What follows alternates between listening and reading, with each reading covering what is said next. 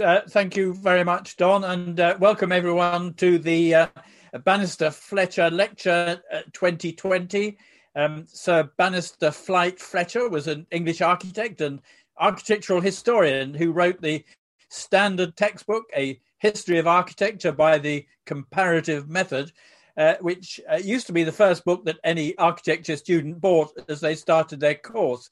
Uh, at least it was in my day. Probably it comes online these days, but uh, it was a large fat dome and tome, and uh, I think. Uh, Banister Fletcher did quite well out of it, and he did support the society, just in the way that Don has been saying. And he was a, a, a leading member of its committee from uh, the society's inception uh, right through to the early 50s. So uh, we hold this uh, lecture in his honor, and uh, we look for really very special speecher, speakers to give it, and very pleased that Robert Elms has agreed to give it this year. So uh, before I introduce Robert formally, uh, just remind you that there will be a discussion after uh, the talk, and uh, Robert will answer some questions. So if you have any you would like to put to him, please use the Q&A button on your screen. Now, uh, since 1994, uh, Robert Elms has uh, presented uh, the uh, long running radio show on BBC London 94.9. And it's a show that features reports, discussions, call ins about Greater London, history, architecture, geography, city planning, language of London, uh, the minutiae of London. And, you know, it's the minutiae of London which really, I think, uh, members of the London Society are so enthusiastic about. Um, and uh, the uh, program used to have a regular architecture feature from uh, old friend of mine and Robert's, Maxwell Hutchinson.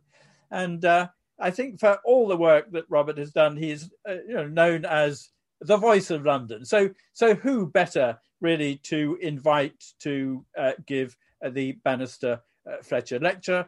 And his recent book, uh, uh, London Made Us, headlined by The Independent as a love letter to the capital, is, is clearly absolutely the right credentials for a Banister Fletcher lecture. And as you saw in the introduction, Robert is going to talk about how cities need slums. So I look forward to hearing what he has to say about that. Robert, over to you. Peter, thank you very, very much. First of all, can I say how honoured I am to be asked to give the, the Banister Fletcher lecture? I mean, I'm a kid from a council estate in, in, in West London. Secondly, can I say how sad I am that we're not all in some fabulous room together somewhere um, where we could be meeting physically, because that's what cities are good at. And this is a very, very difficult time for all of us who live in cities. I first started thinking about slums when I had one of the last conversations with my mum. My mum was a London girl, if ever there was one. She was born in Pimlico and she died by the Euston Road in UCH. And it was just before she was about to die that I spoke about Notting Hill to her. Now, she'd married my father in Notting Hill when they were teenagers and that was our ancestral homeland. And I said to her, literally one of the last conversations we had, I said, Mum, I've always felt I should move back to Notting Hill. And she said, But Robert, Notting Hill's a slum. Because to her it was, because she hadn't seen that film. She didn't know that Notting Hill had turned from a slum into a Patek Philippe advert um, and that it had been gentrified beyond imagination. Now, I don't want this talk to be a, a rant against gentrification. I think gentrification has brought some wonderful things. It's a double edged sword, it, it brings and it takes away. And nor do I have a rose tinted view of the past. And I certainly don't have a rom- romantic view of poverty. My dad died when I was very young. We grew up on a council estate. I knew a bit about poverty. This talk will be more of a concern for the future and a search for balance, perhaps. So, when I say cities need slums, what do I mean by a slum? Well, I'll tell you what I don't mean. I don't mean families in bed and breakfast accommodation where four people are squeezed into one room with damp crawling up the walls. Nor do I mean 14 blokes from Eastern Europe in a garden shed in Barkingside. Unfortunately, both of those are what we currently have. Because we, what we don't have is swathes of cheap places to live, scruffy places to live, run-down places to live. I tell you what I do mean when I talk about slums. I mean Notting Hill, Islington, King's Cross, Brixton, all areas which, not just in living memory, but in recent memory, would have been considered slums. Let's think about Brick Lane. It was the classic point of arrival. It was where Huguenots arrived when they were they were exiled from their land. They were asylum seekers. They came here and they set up their homes in Brick Lane. They were followed by the Irish. They were followed by Jews. They were followed by Bengalis. It's the classic story of a point of arrival. My family found their London. I mean, I, I, you spoke about my book, London Made Us. Here's a, there's a copy somewhere if I get it the right way around. Um, and my family arrived in West London. Where I've done some research for the book. When my great great grandfather walked from a, a, a workhouse in Uxbridge, age 14, and walked up the Uxbridge Road and settled in Notting Hill because he could because places like this were points of arrival. And then my family, years later, were joined by literally by the Windrush generation, by those who stepped off the Windrush in that particular part of London. Could that happen again now? No. Where would those people arrive now? Well, it wouldn't be Brick Lane and it wouldn't be Notting Hill. Where would it be? Give me your tired, your poor and your huddled masses. I'm sure I don't have to tell you where that comes from, but just in case it's on the Statue of Liberty. And if you give me those, I will give you energy, creativity, excitement. I'll give you New York in the late 70s, early 80s when I first went there. I hope you don't mind me stretching this out away from London for a second.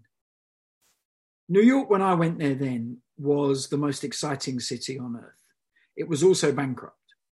It was also full of what would now be considered slums. So on the Bowery, or in Hell's Kitchen, which has now even been bowdlerized to the state that it's called Clinton. How can you take away a name as magnificent as Hell's Kitchen so that developers can sell it better? Within about five years, New York, when it was bankrupt, when it had places for the young, when it had places for the arrivals, when it had places for the poor and the huddled masses, invented disco, punk, and hip hop. Literally, all of those come within five years of the end of the 1970s, from 1975 to 1980, when New York is at its absolute poorest and when it has most places of opportunity. That's also the city of Cassavetes and Scorsese. It's the city where Patti Smith and Robert Mapplethorpe arrive. And if you've ever read their book, uh, Just Kids, you'll understand the New York that they arrived in and that I first experienced. Could they do that in Manhattan now? Well, only if they could afford $1,000 a week for a condo with probably a concierge and a, maybe a, a gym and all of those things. Is that really what people need in a city when they first arrive? No. I went to Mumbai recently, two years ago, well, 18 months ago.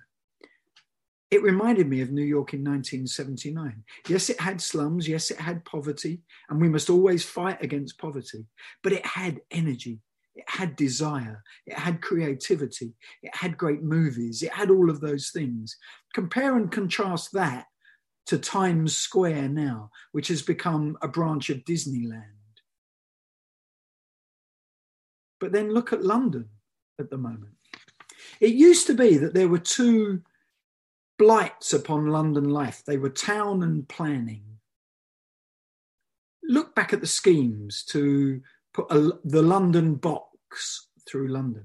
My family actually lost two homes to motorway schemes, one to the Westway and one to that bit of road of the London box that joins the Westway from Shepherd's Bush roundabout. It's quite unlucky to lose two homes. But we would have lost Covent Garden, all of it. If we'd followed the, the, the town and the planning principles, we would have lost Primrose Hill, of the King's Road. If we hadn't have had the King's Road, we wouldn't have had punk in London. But can you imagine punk happening on the King's Road now? I love cities when they have no go zones because those places are exciting.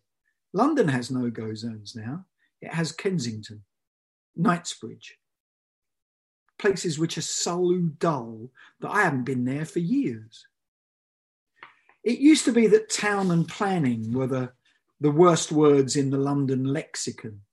Well, now it's luxury and apartments. Those two words are a pox upon London life. Can we ban the word luxury, please? I don't know if any of the people listening to this were involved in the development of Paddington Basin, but if you were, I won't say a word. Paddington Basin? How much of a missed opportunity was that?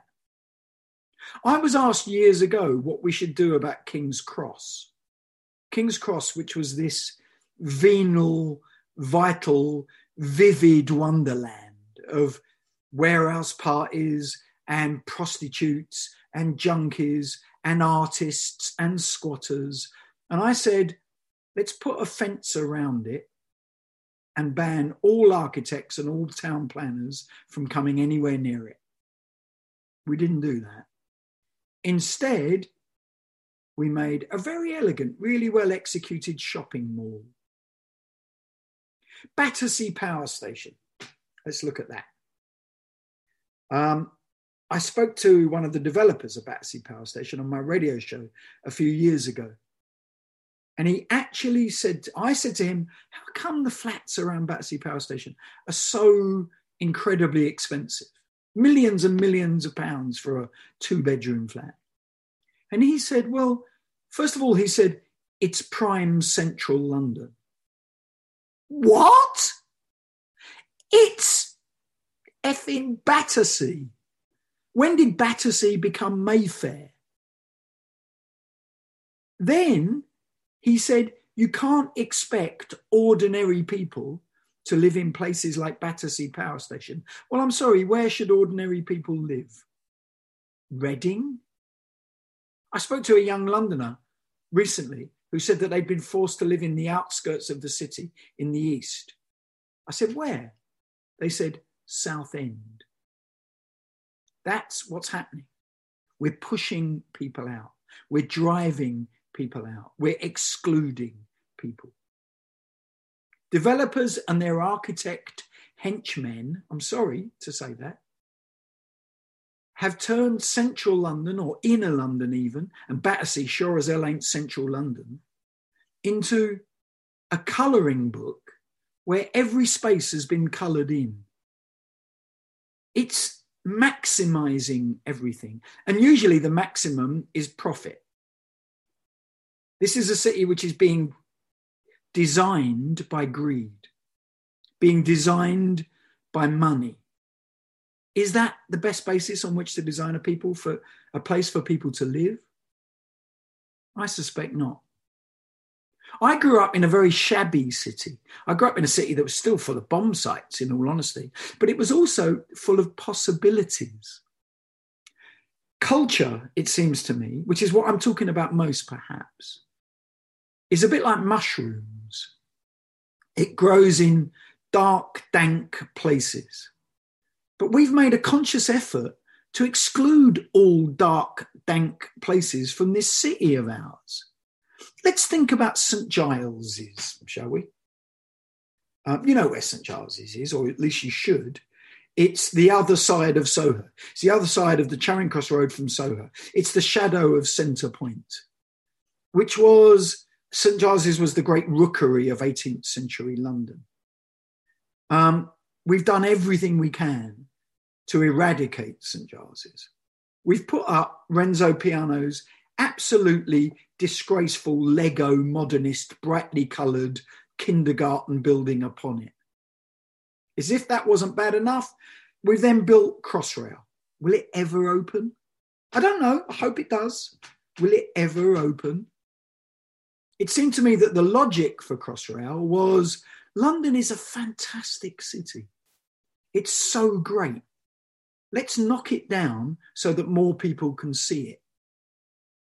I asked where the next generation of Londoners will live. They'll live in Reading because that's what we're doing.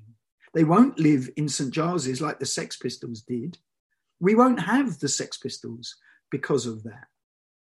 I genuinely think that we are hollowing out the centre of our city.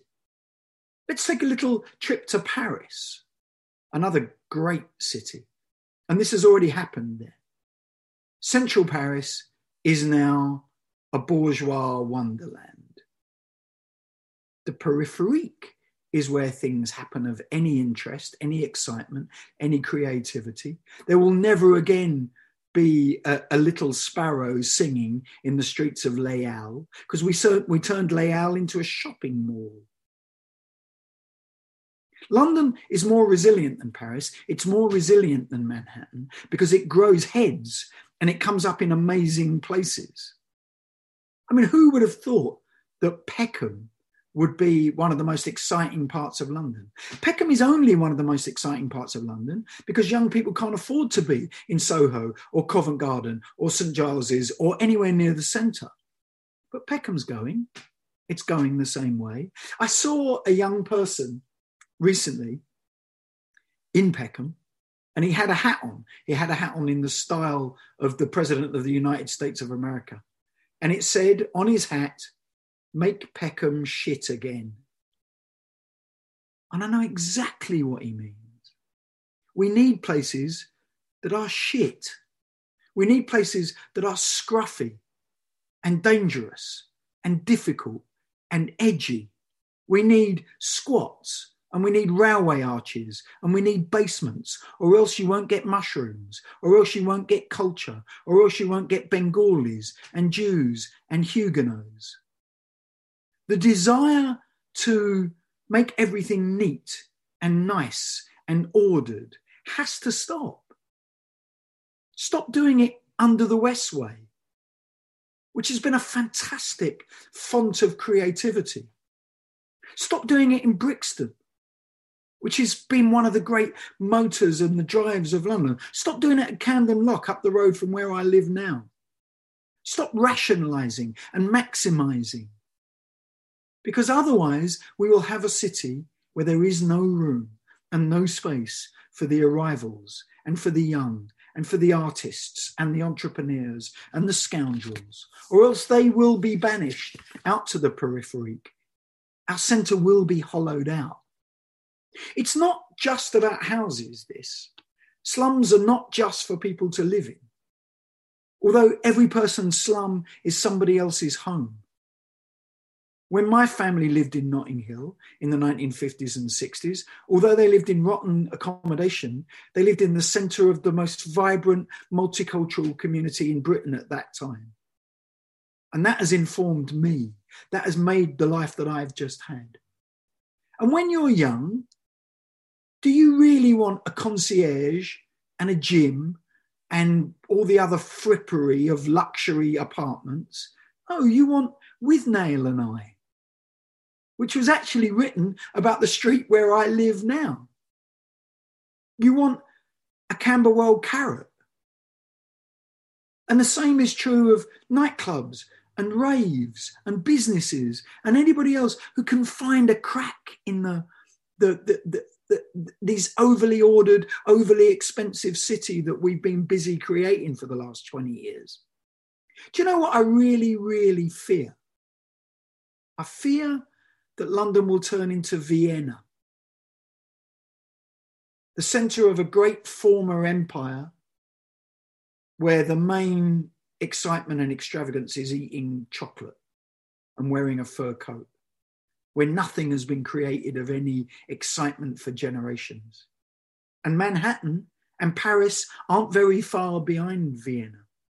London has been stronger because it's a many headed beast. It's a hydra which can pop up in Brixton, which can pop up in Peckham, which can pop up in Tottenham. But where next? Barkingside? Reading, if it ever gets connected to, to that disgusting crossrail that we knock down so much for, that we don't need? I'm sorry, I don't mean this to be just a rant. This city is incredible. Its energy is amazing but that energy has to find a vent. It's like a volcano, it has to come up somewhere. Where are our kids going to live their lives? When this terrible plague is over, where are they going to go dancing? They're not going to go dancing in Soho anymore, or Covent Garden, or where I went dancing as a kid. What happens when you decide we don't like scruffy places. We don't like slums. Well, you get rid of the Heygate estate. What do you replace it with? It's not just the Heygate. It's all of those 1980s Camden estates. They were considered slums until very recently. Now, of course, they're on the modern house. And it isn't just the Heygate in the Elephant and Castle. The Elephant and Castle is a real important part of this story. We've we've knocked down and destroyed the Heygate. It was a fantastic piece of architecture. It was home to many people. It had problems. It had issues. Deal with them. Don't knock it down. Don't replace it with something much much worse. And the same is true of the Elephant and Castle shopping centre, which had become a home for the Latin American community in London. That ugly, ugly building, and it was horrible was fantastic because it was a home for people. It was a home for people who couldn't afford anything else, who could get a toehold in this great city there. I tell you what really happens when we decide we don't like slums, we don't like scruffy places, we don't like edgy, difficult, dangerous places. We don't want that in this nice, shiny, bright city of ours. Grenfell happens. Grenfell happened because the rich people living around it in the richest borough in Britain, Kensington and Chelsea, well, maybe next to the city, but you know what I mean, decided that this scruffy concrete 1970s building that they never liked should be clad in plastic to make it a bit less of an eyesore. But of course, the cheapest plastic, because we don't want to spend money on slums. Grenfell was a slum to some, but it was a home to the people who lived in it, and it's now a crematorium. Because we don't like slums, we don't like the poor, we don't like the scruffy, we don't like any of that stuff. We want to eradicate this in this shiny new city of ours, where we prefer glass and steel, where we prefer concierges to families. Trellick Towers, the Camden Estates that Neave Brown built, the Brunswick, Alexandra Road, all of these has been deemed slums in their time. Recently, they're not slums, they're fantastic housing. I used to live in a squat in a disused fire station in Tottenham in the 1970s when you still could do, when you still could squat, it was legal and we paid the we took it over and we paid the rates and we paid the rent and i lived there with my girlfriend of the time and she decided she wanted to be in a band and she started to sing and she started to write some songs and her name was Sade. And the first song she wrote was called Your Love is King. I like to think it was written about me. Smooth Operator definitely wasn't. And that song suddenly is on top of the pops. Now we're living in this disused fire station in Tottenham with an outside toilet on the balcony. And, the, and it was a great flat. It also had a, a bath in the kitchen. Um, so you could sit in the bath and watch your, your pasta boil. Wouldn't have been a great place for a family, but it was a perfect place for a young couple like us trying to find their way in London and not have to pay tons of rent. And we lived there. But the only problem was the toilet used to freeze over in the winter. Um, and when she had her first record out, I think it must have been December or January. And the record company sent a limousine to pick Sade up to take her to Top of the Pops to go and sing for her, her first record. And the toilet was frozen outside. So she peed in a bucket. She was about to be on top of the pops, and we literally didn't have a pot to piss in. We lived in a slum, we lived in a squat, but we lived here. We lived in London. We lived in a great city that fed great inspiration, that created Sade, that enabled her to write those songs. Where would she be now? As a young someone who's just come out of art school and trying to, to forge a, life, where would she be? Barkingside, maybe? I don't know. She certainly wouldn't be anywhere near inner London. It used to be, when I was growing up, on a council estate, that was considered a slum by the rich people who lived around us, that 40% of Londoners lived in places like that. Well, let's build some more, right? You know, when you see those big hoardings that we all say, and they all say exclusive, executive, luxury, this and that. I really yearn to see a hoarding which says bog standard homes for ordinary Londoners. Nothing fancy, Nothing great, but a great place to live. What can we do about this? Well, maybe we could put a moratorium on all, and I mean all, private development. None, no more, until every one of those luxury flats that we've been building for the last 20 years with the developers and, and their, their cohorts in the architectural profession has been sold because we don't need any more. We don't need the ones we got. Maybe we can have adverts that don't have champagne glasses or private cinemas or promises of this or that, when really all you're buying is a, a, a place to put your money and park your bicycle on that tiny balcony. Maybe we can stop trying to make everything neat, nice, ordered, lovely. Cities are at their best when they're the opposite of that.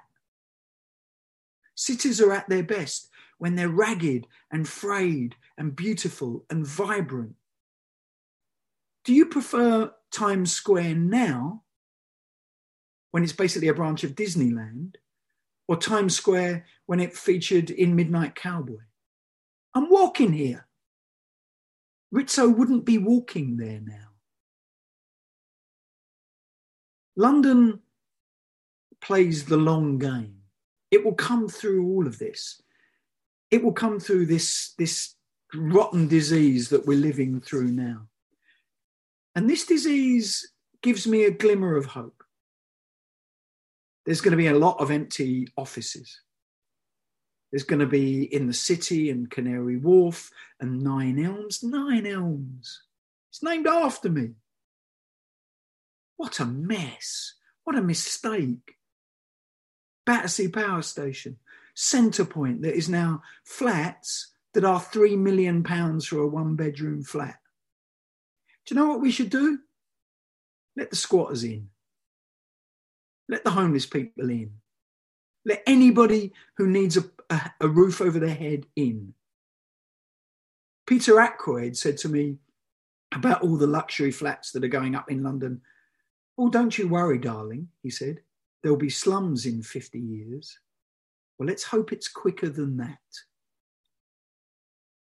I think this city will get through all of this and we'll find new places for new people who are the lifeblood of a city, for the creatives, for the young, for the bohemian, for the drunk. Let's welcome them and let's give them slums to live in. Thank you very, very much for listening.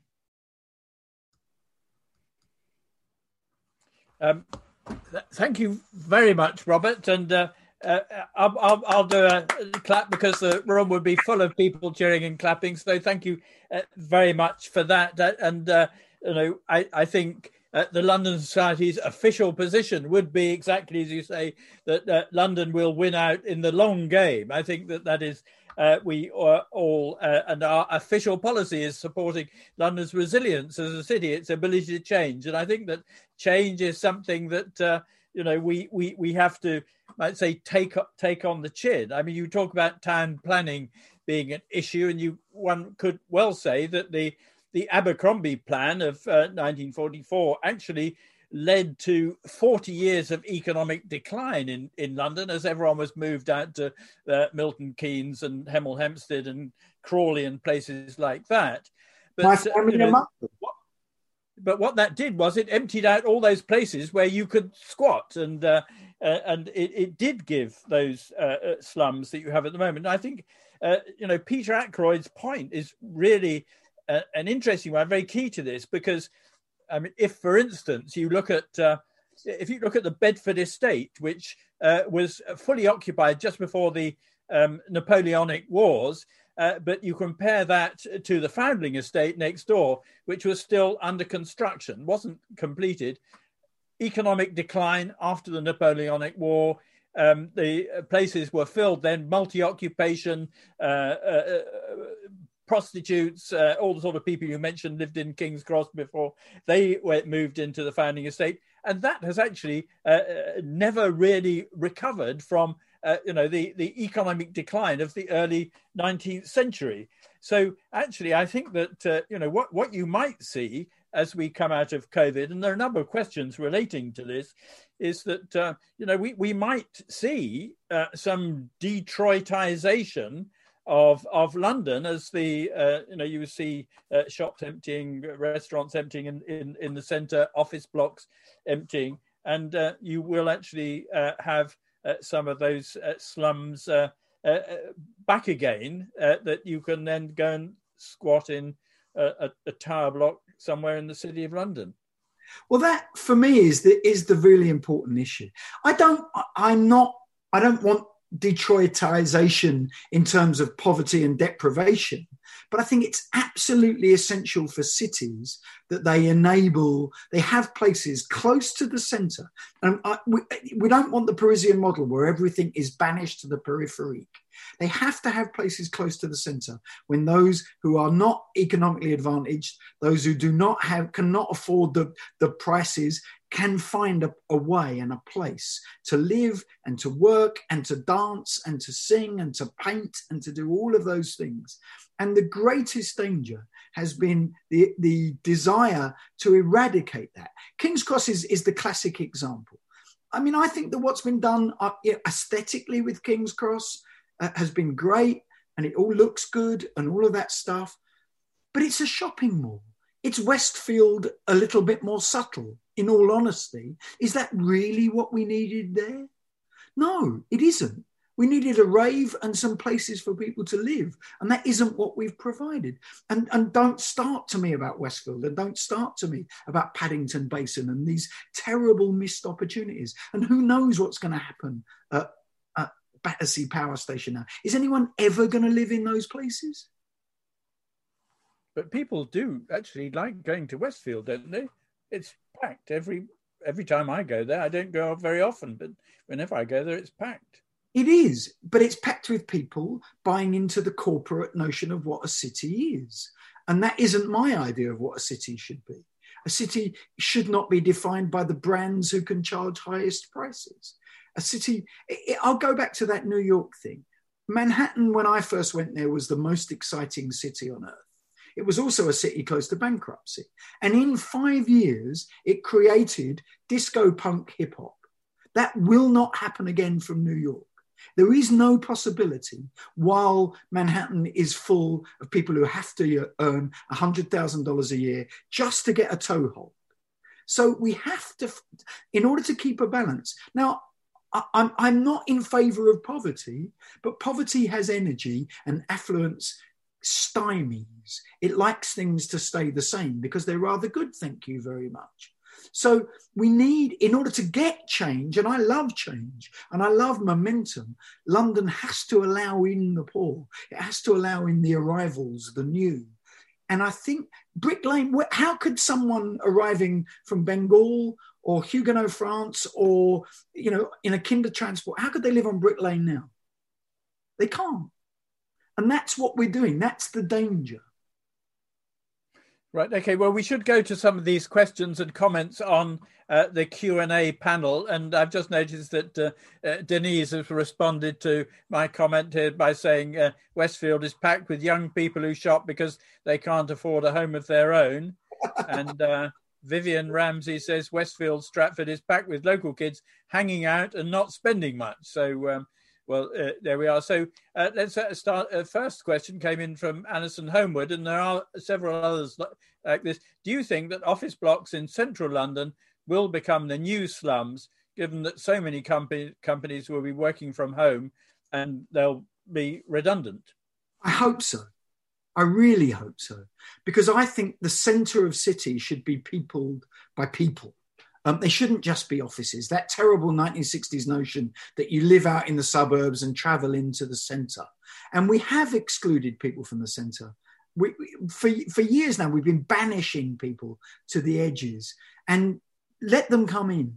But I, you know, I'm, i want to be tough about all of this. I want to do it with no recompense for the people who built those buildings or own those buildings. I, I, I, as far as I'm concerned, I think they should just be given to the poor.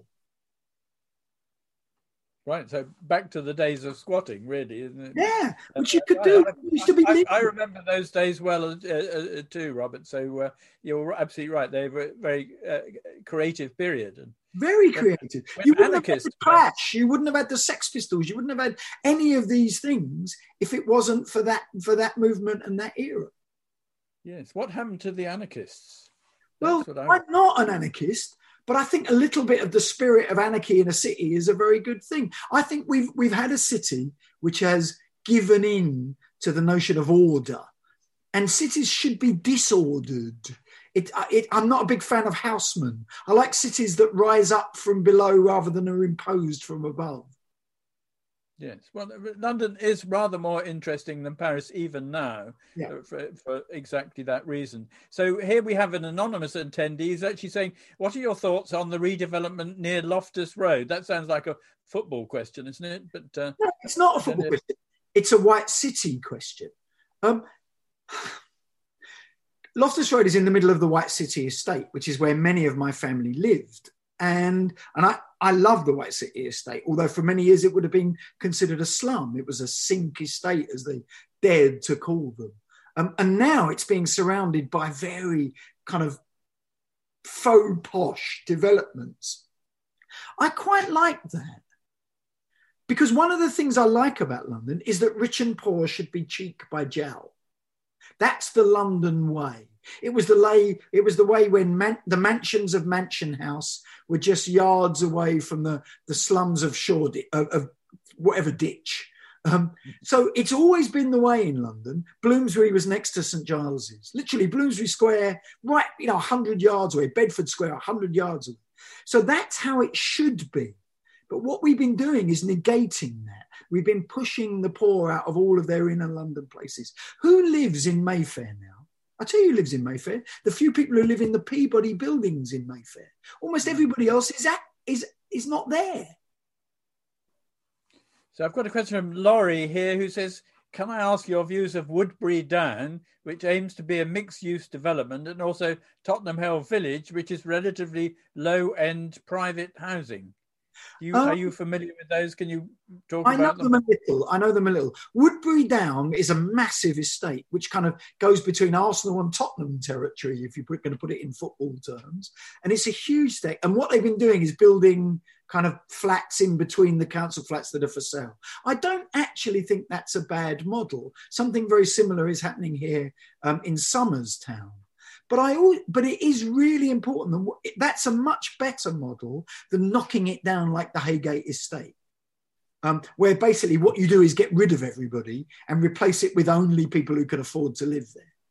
I think balance, mix, rich and poor, cheek by jowl is what we have to have in London. And you know, I, I spoke to some Americans one time who clearly weren't used to this. They'd spent millions of pounds on a, on a house in Notting Hill without knowing that there was a council estate 100 yards down the bottom of the road. And they didn't like it. Well, I'm sorry, sod off back home then, because that's what we do. So we have uh, now Catherine Budgett Meakin is asking uh, Is there a way to stop ex council flats and houses uh, remaining in the private sector? Could they be returned to council ownership for those who need homes most? So uh, that's the uh, you know right to buy has really been uh, had a real impact on council budgets, housing estates. What, what, do you think of that? Um, I mean, I, of course there is. There's always a way if you have a political will. I mean, you can do anything if if you decide politically to do that. Um, I understood the right to buy in its early days when people who'd lived on council estates for years were given the right to take over their home at a reduced rate, and that seemed fair enough. But it was it was the, the provisions that were attached to it that was wrong.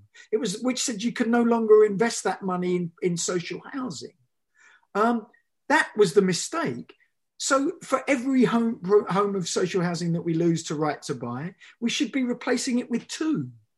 And and it seems to me we've gone down from something like 40% to 15%. I don't you'd have to check the figures and don't quote me on them, but it's something like that of social housing here in this city of ours.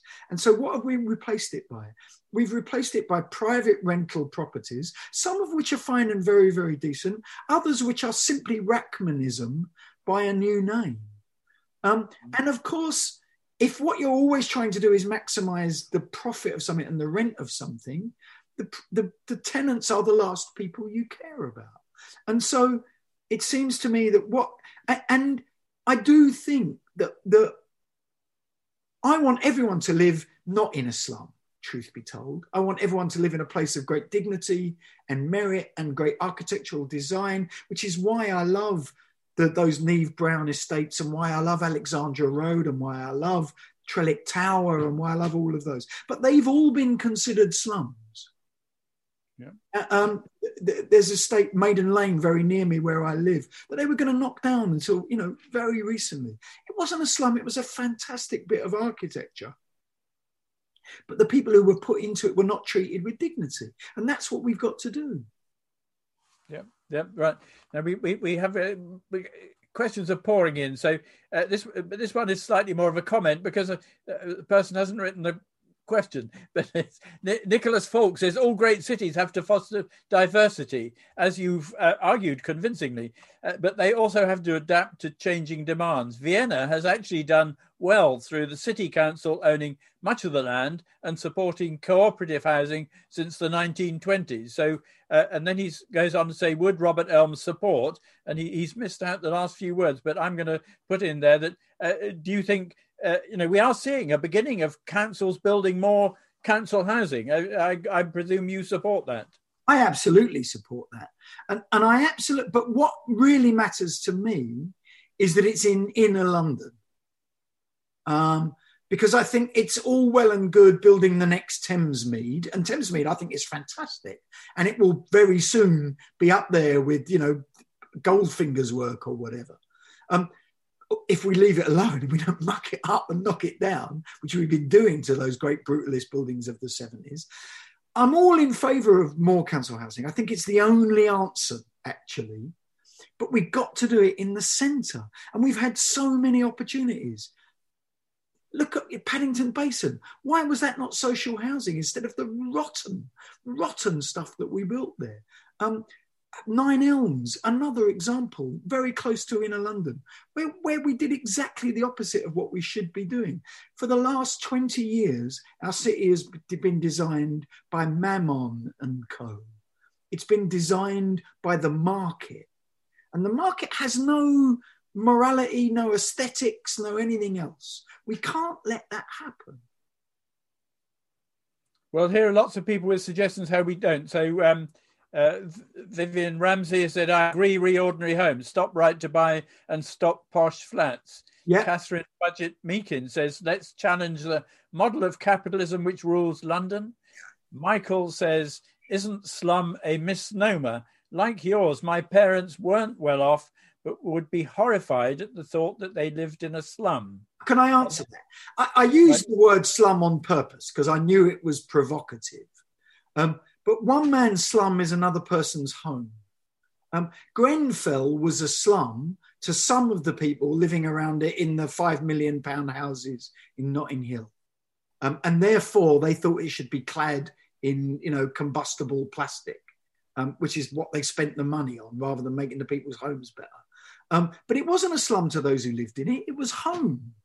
And what we need is homes that are not fancy, that are not designer, that are not really well designed if we can. But also, we need, it's not just about homes when I was talking about slums, it's also about businesses, it's also about the fabric of a city.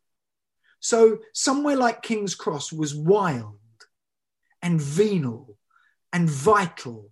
And so, what did we do? We did what we've done. We put homes, and I, I, I rang up actually about one of the homes inside the, the gas holders at King's Cross. And my father was a steel erector. He worked, one of the jobs he did was building gas holders, not the ones in King's Cross, ones in West London. But anyway. And I asked about one of the buying one of the flats in the gas holders in King's Cross. And the girl in the estate agent said to me, What would you what, what can I ask why you're you're inquiring about this? And I said, Well, because I'd like to live there. And her response was, Oh, that's unusual. We're building places, not even for people to live in. It's mad. It's completely potty. And so that's what we've been doing. It's what we've done at so many of the opportunities that we've had in inner London. Um, yes, there will be an increase in, in, in social housing, and I suspect it will be, London will grow again. It will have another ring where the poor are pushed out further to the periphery. But when I was young, I, I, my first flat that I lived in outside my mum's house was in Clerkenwell. What is the likelihood of that now? Zilch. None. Um, because Clerkenwell was a slum back then. Let's go. Let's go. We, we uh, have got just uh, pages and pages of comments and questions. So I'll go through half a dozen at a time. Now, uh, Public House says, are Kiev, Tbilisi, Montevideo, Medellin, now the arrival points for culture and urban life. Janice Goot says, Thank you, fantastic talk. And Public House, another question Where did you dance? Um, new user says, I believe we have an illness in this great city, and that is we have to own property. So, any comments on any of those uh, quick? Um... I think the thing about ownership is important, and I own my own house, and I have a lovely house, so I'm not you know, I'm not against owning homes. I have a beautiful one. Although it was considered a slum at one point, it was the street in which Withnail and I was written. Um, I think I do think that the, the social provision of housing, as opposed to owning it for everybody, is very important. Where did I dance? I danced in Soho mainly. I danced in the Wag Club. I danced in Billy's. I danced in all of those places because you could back then, before they became chocolatiers. Yep. So, um, do you recognise the problems, as is Soda Jasper says, do you recognise the problems that could come with slumming up London and the associated culture activities, behaviour, etc., that come with this? So, um, cities are noisy, dirty, dangerous places, and they should be. Um, I, the greatest city I've, I've ever been to outside of my own was New York in 1979 when it was bankrupt. Um, I, I, cities are not meant to be sterile places. And I think that's very, yes, there are always associated problems. There, but there, there are, for me, they're healthier problems than those which come from a domination of, of, of capital. Right. So here we have uh, Robert COVID will make us happy. London is dead. London will regenerate. It will regenerate bottom up again. It will draw in the young, the curious, the heroes of tomorrow. London is dead, and I am so happy. Soho will return to London. I, I, think he's re- uh, reinforcing your, your comments there. Uh, Jeff Burridge. Wine for me. Uh, Jeff Burridge says, What is a good slum? The conversion of swathes of office to residential outside the planning system has created and is creating slums is the key difference organic, unplanned versus cynical, profit motivated? What's, what is the difference to those uh, living there? Certainly, permitted development has del- delivered uh, new but uh, pretty hideous um, places to live. And I don't want hideous places to live. That really isn't the point. Ideally, I would like wonderful places to live for everybody, but I want cheap places to live. I want it be to be possible for my son and your daughter and whoever else when they're starting out to find somewhere close to the center of town. And if that means they live in a place like Withnail and I lived in, well, so be it. That's fine for them. That isn't fine for families of four. We should find them better homes. But if Sade could live in a place where the, the bath was in the, the kitchen and the toilet was on the balcony and create what Sade went on to create, that's not a bad example of what I'm talking about. But we've tried to eradicate that, and instead we've replaced it with faux posh. So, well, then uh, how do you respond to this? As Dorothy Newton says, I'm a member of the neighbourhood forum in Finsbury Park, and we're beginning to develop a neighbourhood plan. So, how do we plan to keep the energy and diversity you so well describe and that we love in our area? So, when people want to change things, how do they do that? I'm not a town planner, but what you have to do is put people first. You say, what do people really need and what do people really want? And I suspect what most people want is a place to call home. Um, and you have to accept, you have to have different stages of our life. When you're young and first in a city, you have very different standards to what you need when you're a family with kids and all of that. And we have to be planning for all of those people, not just a succession of two bedroom flats at 800 grand a time with a balcony for a bicycle. So Fran now says, uh, here's a proposal. What is really underpinning all this lack of political bravery and solid regulation? Um, policy is the answer. I'm watching from Berlin, where a rent control has just been introduced to try and control design by greed. Do you think we, we need more regulation to? I certainly think we do. And I think Berlin is one of the places which has been benefiting from London's ills. I know loads of young Londoners who've moved to Berlin because they can do what young people do there. Because it's still been a city that has gaps and, and chances and places where you can be and start a business or a home or a love life or a disco or whatever it might be. So I think Berlin is one of those examples. I think Glasgow, for example, I know young some of my son, my son's friends are moving to Glasgow as we speak because they can't afford to be here. Tony Zellinger says, what about encouraging big pension funds that run workplace pension schemes, auto enrollment schemes, being given access to land to build modern Peabody buildings and uh, so more accessible so- social housing? Here, here. I mean, the, the, the Peabody buildings, for example, of Pimlico, are a fantastic example of what we should be doing. I'm sure some of the wealthy people who live in Pimlico think they're slums because they would be if you live in a, in a 50 million pound house um, or even a 15 million pound house. But they are the life and soul of that, that community. They are the perfect example. They're very basic, but they're brilliant and they're in the right place. Now, Seema Manchanda says, What should we do for the people in badly clad housing, which is now unsafe and unmortgageable, as these are the new slums? Now, their houses are worth nothing if they're living, if they've uh, bought a lease. I know. And cladding was an example of what I'm talking about. Cladding was done to raise the aesthetics without raising the living standards of people. It was it did nothing for the people in those places at all. Um, and clearly, we've either got to undo it or something. I mean, we've got to make them safe. You can't put can't put people in a potential crematoria, which is what Grenfell taught us. I, yeah, Grenfell really should have been an absolute lesson to all of us because I'm sorry, and I'm not going to name names, but there were many people in the borough of Kensington and Chelsea who would much rather that that North Kensington was not part of their business because it was a slum if you lived in Chelsea. They didn't want to know Notting Dale. And that was exactly where my family were from. My, my family, my father's home was about 300 yards from where Grenfell is, where the football pitches are under the Westway. So that's my ancestral homeland. And I suspect that there were plenty of people in the south of that borough who just thought, oh, it's a slum up there. Let's, I really rather, would rather get rid of it.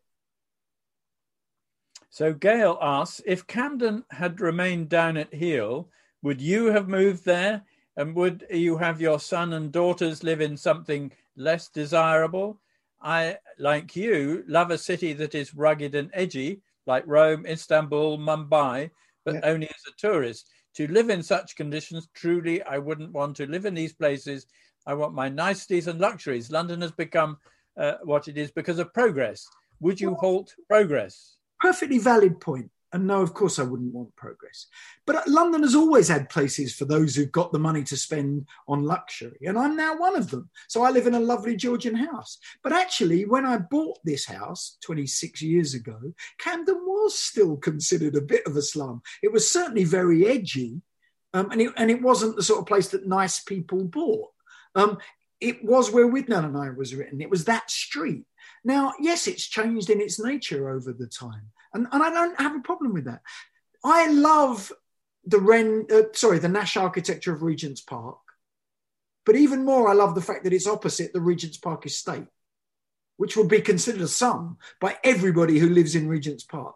The best thing is that they're both there and that they're next to each other.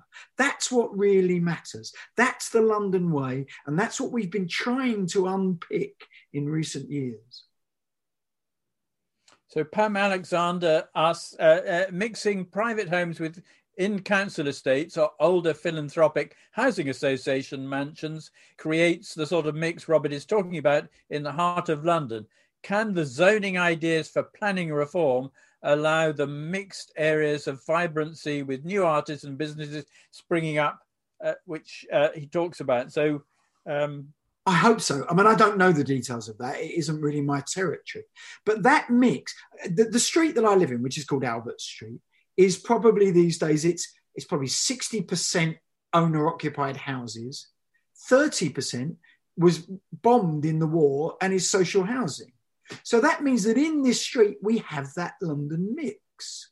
But you know now that if that happened again, we would not be building social housing for poor people in a street like mine. We haven't. We stopped doing that. We stopped building homes for ordinary people in what we thought of as extraordinary places. That's what we've got to get back to. And we've also got to stop trying to rationalize everything. Make every stop trying to make everything nice. We like it when it's grotty. Yep. So uh, Tony Zellinger says, why do you almost totally underestimate the energy and creativity of refugee populations that have moved into many parts of London's boring interwar suburbs, such as the London borough of Harrow? I don't. I don't underestimate those people at all. And I'm sure they'll make Harrow a much more burnt out where I used to live. Um, where I grew up, essentially, when my family moved out of Notting Hill because of the Westway, funnily enough. And, and by the way, that story is all in the book, just if you need to would like to buy a copy, um, is now an extraordinary place. I went up there recently and it's got an Afghani restaurant. It's got an energy of, of street markets in the street, as it had actually when we first moved there in the 60s. Um, but it kind of went quiet. It's got a real vibrancy again, and that's fantastic. But I don't think London, like Paris, should be hollowed out. I don't think you can push all of that to the edges. I think London was at its best when St Giles was next to Bloomsbury, was at its best when the Regent's Park estate was next to, to, to Regent's Park. And, and, and we have to make the centre, because if the centre's dead, a city is dying. It's like a tree, it dies from the centre out. So we've got to make sure that inner London keeps that mix. And that's what's been under threat. So um, there are some questions I, we haven't really got time to with, so I apologise for everyone who uh, we haven't managed to get to. But uh, uh, Cherie Charalampus says, "What defines a slum?" I grew up in Whitechapel on a council estate with prefabs opposite. The big houses were grubby and overcrowded, but not considered slums. Real slums were in the early 20th century.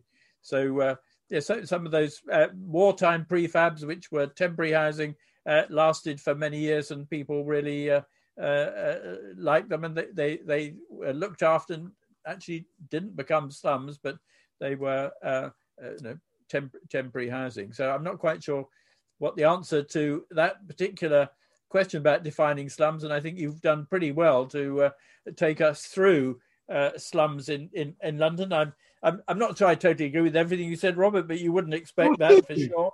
But the uh, but I think that also one of those things about uh, you know, people are attracted to obviously places that they can afford. And if you look at you know the rookeries, people were attracted uh, to London. They came there, they lived there, and they uh, uh, hopefully a lot of them made uh, something of their lives when they did so. And as you mentioned, people squatting in uh, parts of uh, London in the 1960s and 70s was an inexpensive way for people to find find places to live and uh, they looked after them pretty well, actually, uh, all, those, all those homes. And, uh, you know, one does feel that at the moment uh, we uh, do have em- em- empty places, empty flats, em- empty homes, which could be put to better use. But thank you very much indeed for your very passionate proposals and looking just looking at the number of people who've responded on the Q and A, the number of people listening, it's been uh, uh, really well received. And thank you very much indeed for uh, doing it for us this year in this slightly strange environment. But uh, nevertheless, I think we have really understood your message very well. And people who weren't able to make it will be able to watch it on the website um, in the years and, and centuries to come. Thank Peter. Thank you, thank you very, very much.